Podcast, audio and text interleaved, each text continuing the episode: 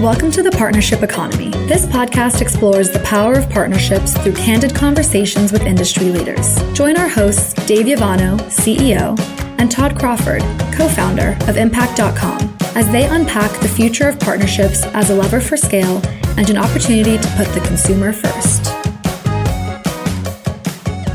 Today, we'd like to welcome Fred Ehle. He's had a long 30 year career on both the agency and brand side of business, having led marketing for top brands, including McDonald's, Redbox, and Jockey. Fred, welcome to the program. And really just wanted to kick off with a very high level question for you. You know, just curious to hear how you view what it takes to capture someone's attention today to get them to buy your goods, like compared to, let's say, 30 years ago. I think the biggest change today, Dave, there's some things that are evergreen and some things that are new. The things that are evergreen is you've got to have a really compelling story to get someone to pay attention to and buy your goods and tell it in a really compelling way. So, what is it that makes you unique and different? Why should I care? Why should I buy you? That I think has been the same story forever. What has changed is there are just so many different ways that you can tell that story than there used to be before. You know, back in the day, it was sort of TV, print, and maybe some direct mail and radio. Now, you know, with the explosion of the digital channels, the different digital platforms and the different devices, even, there's just so many more ways you can reach that consumer that I think is what's really changed significantly. And then on top of that, the ability to measure the effectiveness of those channels so I have this impression of Mad Men, you know, people just at an agency sitting around the chalkboard, kind of trying to come up with that next jingle, trying to get everybody to kind of sing along, you know, to the same tune to buy what you're telling them to buy. What was it like back then? And how would you compare that to now. I'd just love to unpack your analysis on how consumers are making buying decisions then compared to now, and just how that evolution has really shaped your revenue and customer acquisition strategies with the different companies that you've worked with. Yeah, I mean, I think that the biggest change is just, first of all, the input to the creative process is just so much richer now than it used to be because there's so much more data around consumer behavior and consumer profile than there was then. So, in some respects, if you can suss through the good data, the bad data, if you can come to a real insight, there's a lot more data to drive that insight than there was then. You know, then there was probably just the restriction of primary research if you were doing that and then looking at seeing what was buying, but you didn't necessarily know who was buying it. Now, with all the data measurement that you've got at your disposal, you can know a heck of a lot more about, you know, just the different segments, their behavior, their insights, that is an input to that process. And now the other thing, as I mentioned before, there's so many different ways to tell that story, and there's so many different channels in which to tell that story. The roles of those channels are really different than the role of the channel then, which was primarily awareness focused. Now you've with the channels that we've got, you've got not just top of funnel awareness, but you've got all the way through the whole funnel, whether it be mid and bottom funnel conversion that we didn't have line of sight to before. So I think just the idea of input and then measurement to the extent that you can suss out the good measurement from the bad, the good input from the bad.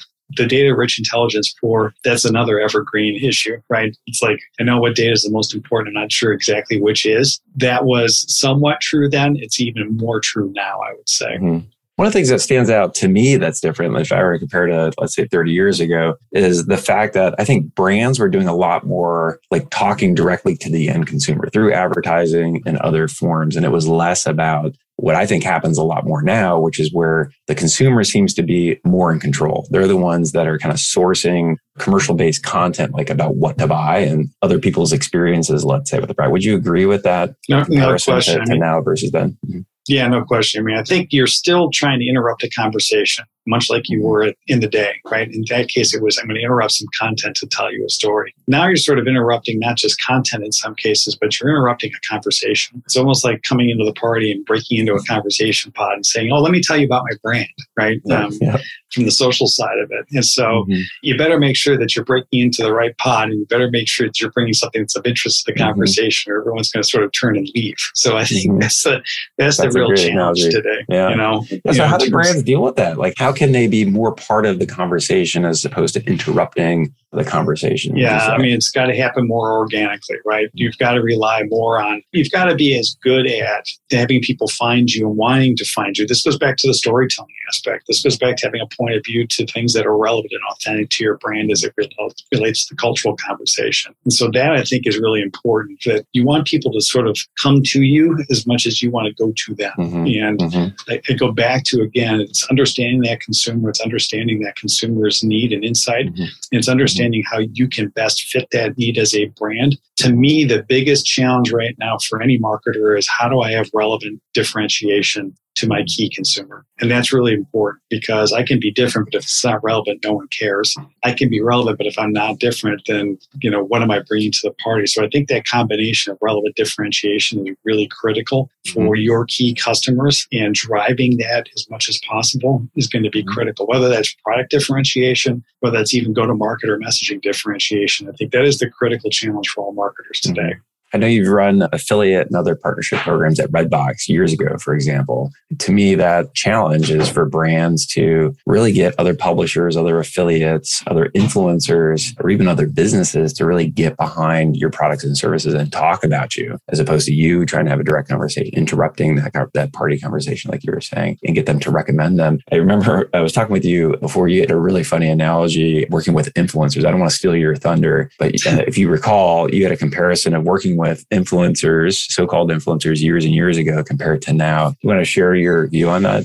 Yeah, if I recall the conversation, Dave, it was, you know, what we call influencers today, we used to call paid endorsers, you know, 20, 30 mm-hmm. years ago, right? And mm-hmm. typically they were celebrities and you paid celebrity endorsers because they were well known, they were famous, they had some sort of a brand about them and an affiliation about them, and they had a fan base that you wanted to tap into. And now with the influencer market, we can all be paid endorsers because we are putting out content, individuals are putting out content that draws an audience, and you want to try try to talk to that audience through that influencer. And so it may not necessarily be someone who's famous the way we talked about famous people back in the day, whether it be Michael Jordan or whoever.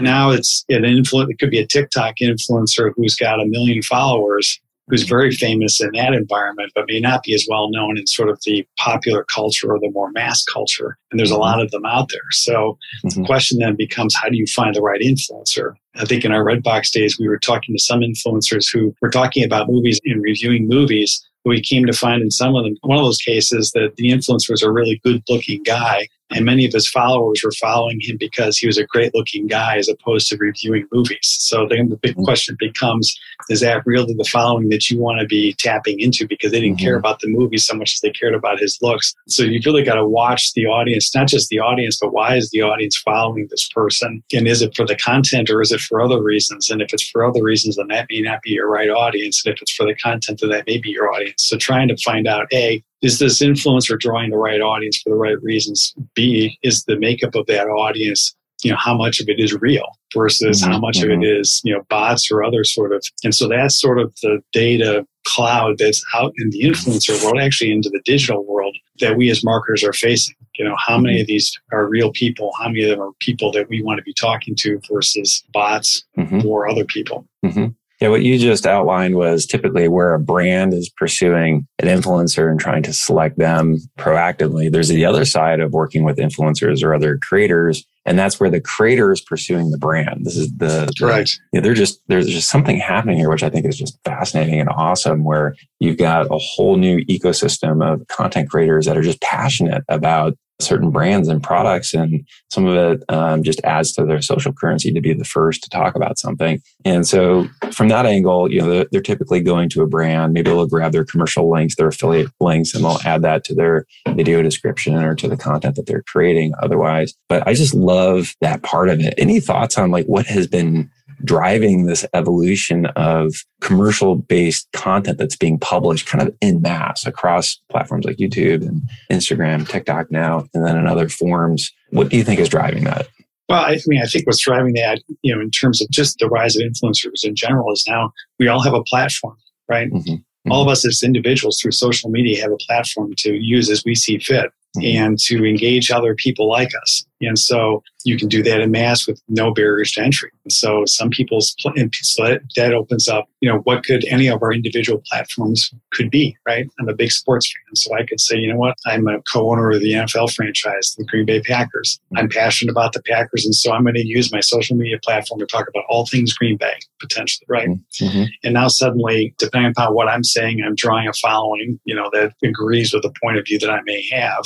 Mm-hmm. And suddenly the Green Bay Packers may have interest in me, you know, talking to that audience. Mm-hmm. Um, vice versa, because I'm passionate about the Packers, I may want to go to them and say, look, I'd be like to be one of the first people to be talking about this. Mm-hmm. And as a brand, you sit there and go, that's great, but tell me why you are, mm-hmm. you know, sort of expert in doing that and or tell me about your following. So mm-hmm. it's a little bit of a chicken and egg kind of a thing, right? Some mm-hmm. some people are like, I'm going to be bleeding edge and I'm going to find brands that are bleeding edge I'll be the first to talk about them. And that's the currency that I bring to that environment.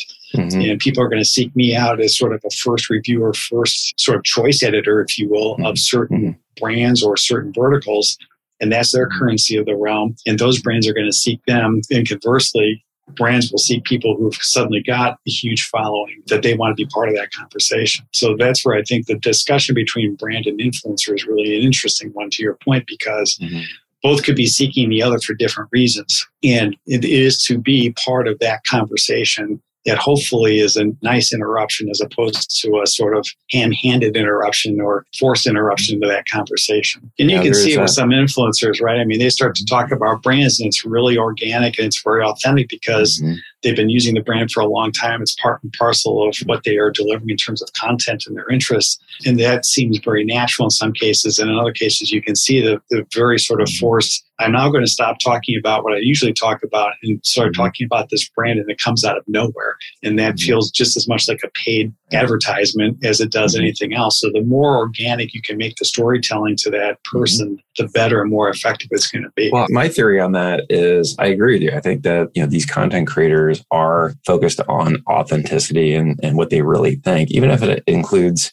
you know some negative points about a product right that's what's real right everyone knows when there is a, a filter on an instagram photo and they don't engage with that as much as a real raw photo. Maybe that's why Snapchat is as popular as it is with uh, some younger folks. But I believe that they are authentic because, and this is the part I love about how things are evolving, is their focus is on the end consumer, like their audience, their relationship with their audience. They put that as top priority. They don't want to lose a subscriber. They don't want negative comments, you know, uh, on the content that they're creating. And so I love this about how things are evolving is that they, they're putting the, the consumer front and center, right? It's no longer an ad that is telling you what to buy and then you find out that you were fooled, it's not a great product. The level of quality and the experience for the consumer is just improving like significantly. And I think along with that, there's just a lot of choice out there. Mm-hmm. And I think you had some thoughts as to why that is. Why is there so much buying happening? Why is there so many options of what to buy? You know, if you were to compare 30 years ago to now, let's say. Well, just think of digital as a channel for engagement right? As well as a channel for distribution. So now I can get anything delivered to my door through a digital channel and elsewhere within 24 hours and sometimes that same afternoon. Mm-hmm. And so the long tail is now realized. Before you were so limited in terms of distribution and points of distribution, mm-hmm. as well as inventory, that you just didn't have that much choice. Now, you know, I can source anything from anywhere in a matter of days or less and I'm not limited to retailers in this country. I can buy from overseas if I wanted to. And so that barrier of distribution and that barrier of inventory is now gone. Present supply chain, you know, accepted. And so as a result of that, the choice is somewhat overwhelming, which to some extent breeds the need for influencers in a lot of cases because they become my choice editors. If I don't want to go through and decide which of these 10 potential products to buy from, I want to go to my choice editor who says, you know, here are the top two. Good, that makes it easier. Or I'm going to go look at reviews and see how many positive reviews are there and what's the what's within those versus the negative reviews. Sort of like back in the day, before I'd go to a movie, I would look to, you know, certain movie reviewer say, you know what, that reviewer has the same taste that I do. So by and large, whenever this person recommends a movie, I know that probably eight times out of 10, it's going to be one that I like too. So I'm going to listen to that person first before I waste my $10 and my two hours to mm-hmm. go see a movie. Mm-hmm. Now expand that at scale across almost every product cat or service category in the world. Mm-hmm. And you've got something very, a very similar dynamic going on where you've got somebody who's providing a point of view or choice editorship in certain in all categories and you've got an audience that doesn't want to do the research necessarily and say you know what i want to truncate this decision process i'm going to see what they have to say before i finally make a decision either because I'm not in the category that much or because I don't want to spend the time. So you've got the people that do want to spend the time and those that don't, and they come together and say, let me tell you why you should buy this product and why. So you're back to sort of the paid endorser model or the word of mouth advertising back in the day is now at scale because you've got channels and platforms that enable that. This podcast is brought to you by Impact.com, the leading global partnership management platform. Impact.com is your marketplace to discover and manage all types of partnerships, including affiliates, influencers, B2B partners, and commerce content publishers. So, I mean, the other aspect of choice that I think is critical, Dave, is you think about, you know, the advertising channels back as early as the even early to mid 90s you were really limited to just the broadcast channels, right? There was the mm-hmm. um, sort of commercial and the cable sort of video channels, and then there was not even satellite radio, and then there was the local national. And so, as a result of that, there was a scarcity of advertising occasions that you could actually go to. And because they were bid up by all the major advertisers, they became very expensive. Well, now with the rise of digital, there's those barriers have basically ended. And now anybody can access different channels to reach a different audience. And mm. so now suddenly with the fracturing of the messaging, there's actually almost, I won't say an infinite, but there's so many more channels by which you can put your message out there mm-hmm. that now the barriers to entry have fallen. So much yeah. so that you can see direct to consumer and even startup brands doing streaming television and connected mm-hmm. TV video, as well as even online, the, the other online videos to mm-hmm. drive top of mind awareness in a way that they probably couldn't have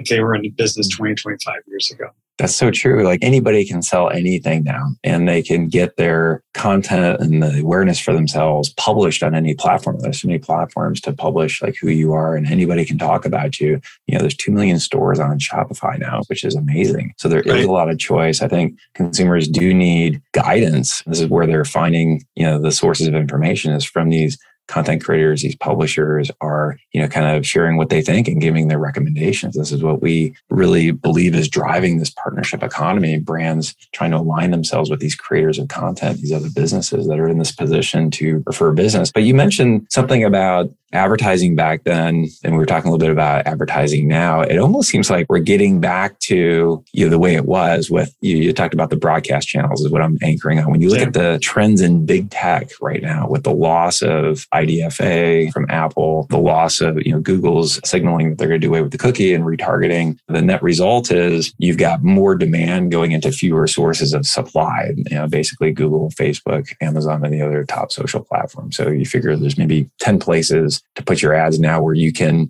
effectively target, track, and measure, but you've got to rely on their targeting, tracking, and measurement almost completely because of the loss of being able to do that on your own. What are your thoughts on it? Have you seen that trend firsthand? You know, this the loss of the ability to target, track, measure, yeah, reliance yes. on some of these top new broadcast sort of stations, if you well, will. Y- yes, and what I would say, Dave, to that is all these are auction and bidded platforms, right? Mm-hmm, and so now, mm-hmm. to your point, with fewer and fewer of them, there's more and more of us bidding it up.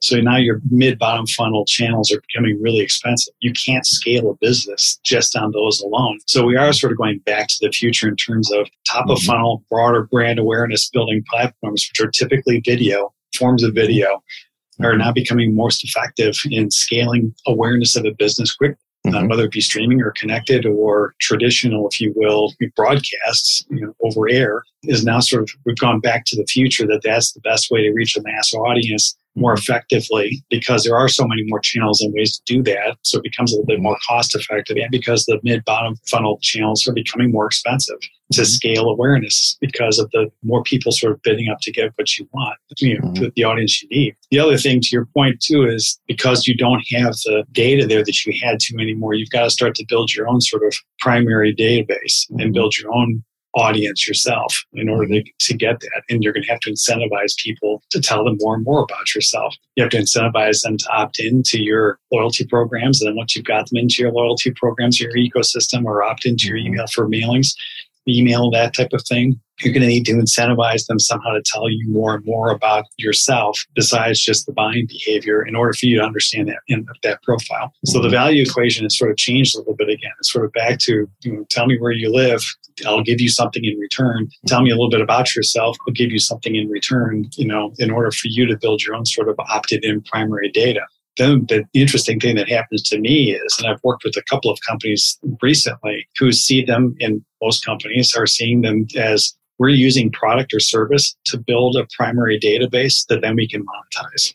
Mm-hmm. Sell that mm-hmm. behavior and that data to somebody else. So they are mm-hmm. using their businesses to build a database and then using that database as another source of revenue to sell to somebody else or to affiliates or partners so they can understand A, mm-hmm the buying behaviors or profiles of those people or mm-hmm. to use them as another audience to market to. You're seeing the retailers doing this, right? With their own sort of marketplace exchange and the ability to advertise because they've got an audience that they want to mm-hmm. leverage and monetize. They've got buying behavior within that audience that they want to leverage and monetize to either their marketing partners or to other marketers who may not even be in their ecosystem. Mm-hmm. mm-hmm.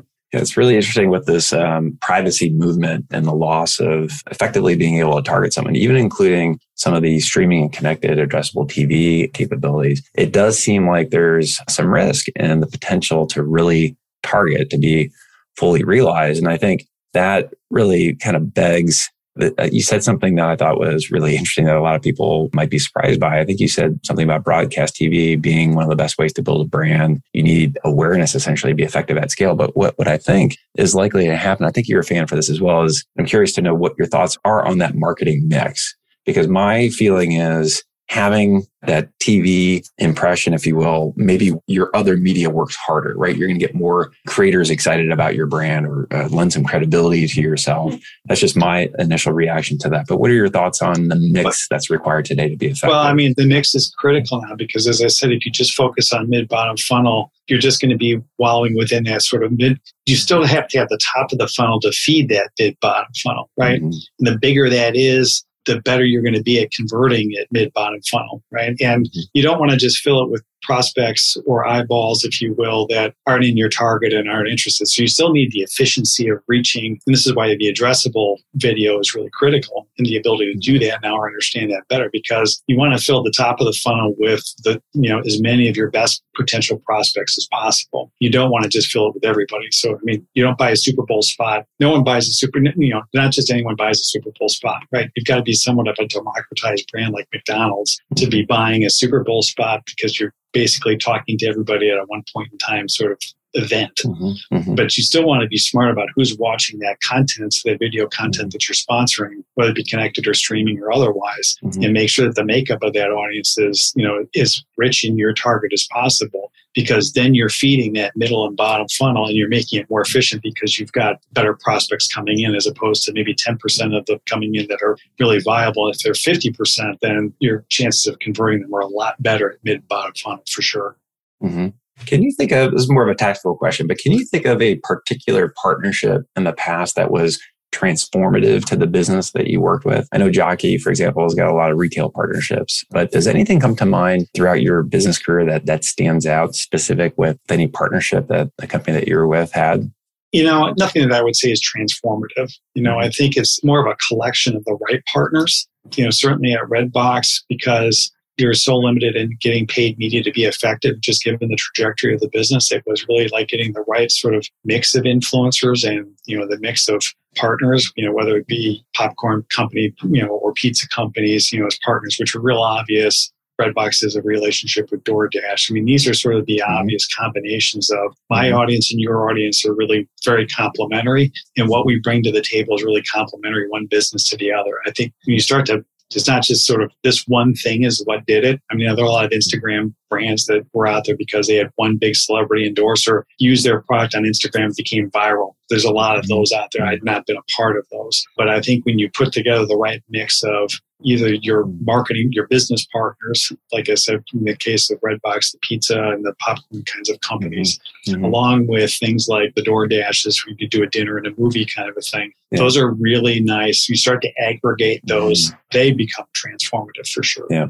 Yeah, those are the partnerships I love the most personally, where businesses that really belong together are working together creatively and bringing value to the end consumer. And, and, I have to believe that that sort of partnership just lifts the brand equity of both brands, right? That that consumer no question. is saying, hey, these guys are thinking about me. They're trying to create more value, a better experience for me. And I appreciate that. So I think that goes And they create an ongoing relationship, right? You know, acquisition is so expensive. You mm-hmm. don't want to be in constant acquisition mode. You know, you want to make sure that you're building a nice retained base of repeat business mm-hmm. because it's that repeat business where all the margin is. The mm-hmm. acquisition side drives your top line, but that mm-hmm. repeat business drives your bottom line. And so mm-hmm. you've really got to have that right mix of both too.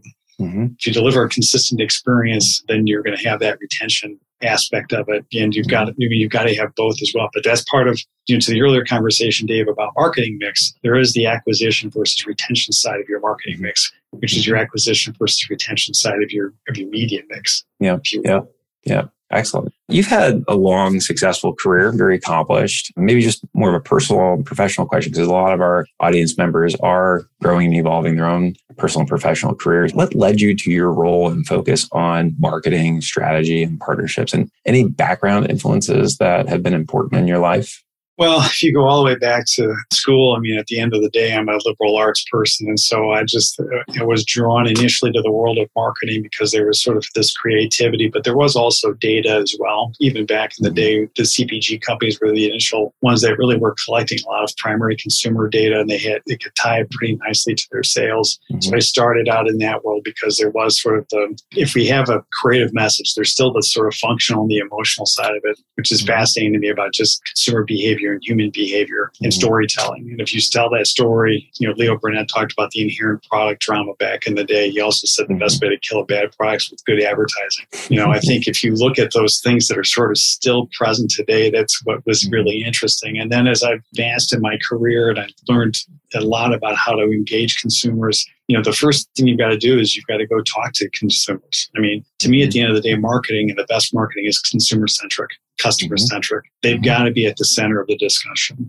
you've okay. got to drive that throughout a business and whenever a business walks away from that or sort of turns their head a little bit away from their consumer or their customer that's where they start to fall down Mm-hmm. I think the other thing is if you start to fall away from your sort of competency or your authenticity as a brand or a business, that's the other area where you can really get mm-hmm. into trouble. You know, I've been fortunate in the last 10 years on my you know, corporate brand side. You know, one of the best advocates of that was my old boss at Pulte and McDonald's, Deborah Wahl, who's now the global CMO at GM. And there wasn't anyone who was more consumer centric than she was and was always about what's mm-hmm. what is the consumer telling us what's the data telling us where's the market going how are we going to go get that and so that's mm-hmm. just something that sort of was very much sort of reinforced in me and the opportunity to work for her in those two places that were really tremendous in sort of just with the success that, that we had at Pulte, the success that was at McDonald's just reinforced, you know, the fundamentals sort of still apply.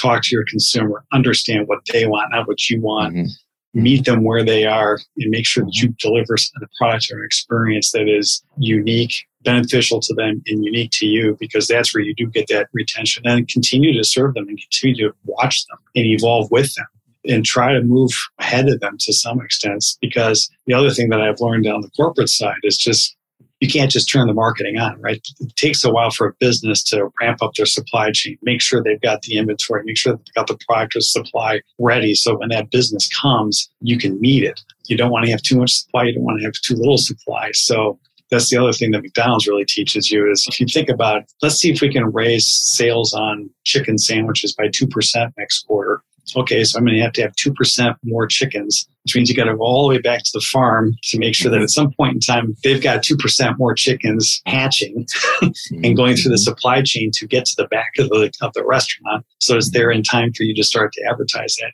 The sequencing and the orchestration of that and the, the company as complex as that is incredible. So it's not just, hey, up the advertising, we'll do this. It's like, well, you better make sure you've got the inventory ready not too much and not too little. And so the mm-hmm. ability to, this is where marketers, I think, have really got to tie themselves to the business and operational side of companies as well, because you can't promise something to a consumer that they can't make or deliver. And so you better make sure that you can make and deliver it. And you better make sure it's something the consumer wants and values and is willing to pay for. Yeah, I couldn't agree more. I would only add to that and agree with the KYC, know your customer, talk to your customer. I would just add to that, maybe embrace the fact that other people are talking about you, right? It's not just about Yep. you talking with your customer, but just embrace the fact that, you know, you've got a whole new ecosystem of content creators, publishers, and business that businesses that are talking about you or have the potential to talk about you. So how do you engage them, inform them, draw an alliance with them so that they're essentially referring you business? That's the whole opportunity that we advocate for here at the partnership. and make sure now in this world of transparency that pretty much anything that you do is going to eventually get out in the open. Mhm, You know, mhm. I think the other part of And, this and I think is- that's a good thing. That's a good I thing. do It too. just raises I the bar in quality and the whole customer experience. Abso- I absolutely agree. I mean, I think that's the good news is in my mind is is what this does is yes, there's the downside. You know, there's a lot of false information out there. There's a lot of negativity. There's a lot of potential and danger in the sort of digital communications world. But I think there's also a lot of good. And I've always been a glass half full kind of person. Mhm. That is that transparency also brings a lot of bad things and can bring a lot of bad things to light Mhm. which then can be used to change for the better. And I Mm-hmm. do think it is for the better. And I think any good business needs to understand that they need to be conducting themselves in a way that if this becomes public, you know, Mhm. they need to take that into account because ultimately, if you're going to put yourself out there as a marketer, you're going to warrant scrutiny back. And you got to be ready for that scrutiny. Is there anything that keeps you up at night, Fred? I think the thing that keeps you up at night as a marketer is just what's being said about you that may be false, that becomes viral. Or even worse, what could be misunderstood about an action or a product that could become viral and you kind of lose control of that conversation. I think that's a really, that's a thing. And it gets around brand safety too. I think that part and parcel is just my brand suddenly shows up somewhere where I didn't intend it to or expected it to, and it's Mhm. affiliated or associated with something that I would have nothing to do with. So brand safety, I know because I've been part of the ANA in the brand safety and where our brands show up in, in sort of paid is or adjacency to content is a real problem and Mhm. something that we're trying to address. I know as a as a function as an industry and as a marketer, you do worry about things you can't control in terms of where your message or your brand shows up, and that keeps every marketer up at night right now. Yeah, I haven't really thought hard about that. I think that that is a huge concern. It has to be for a lot of companies. And, you know, when you look at this democratized society that we're all operating in, you know, you can't control it so much. And so it, it like I immediately think, how do businesses operate knowing that like i think values become important like transparency becomes important like preparing yourself to deal with that versus knee-jerk reactions hiding things and having misfires on how you deal with it there should be anything that you're afraid of hey if you make a mistake admit it and hopefully it passes yeah i think it raises the bar i think for how companies engage Yeah, I think the key is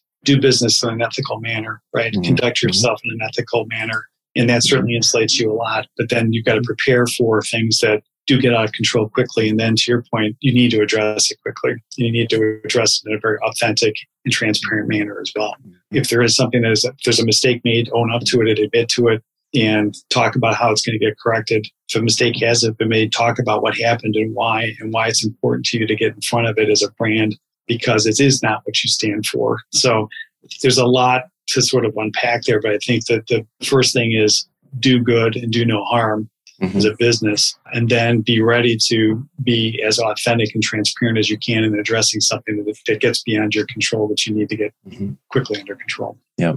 Any advice fred that you'd give your younger professional self then I think it's advice that we probably all heard, but I think I was listen to and follow more closely that change is inevitable. And I think the advice I would say is while you may have known that change was inevitable, the pace of change is going to accelerate in a way that I don't think anybody could have seen 20, 30 years ago. And I think it's going to continue to accelerate. So while we all know we have to live in a changing society, I think we all have to admit that the pace of change is doubling faster. And so it's a marathon, not a sprint. I agree, I agree with that. I agree with that. Well, Fred Ehle, this has been a fascinating conversation. You've been generous with your time. I want to thank you so much for being part of the Partnership Economy podcast. Thank you, Dave. Cheers.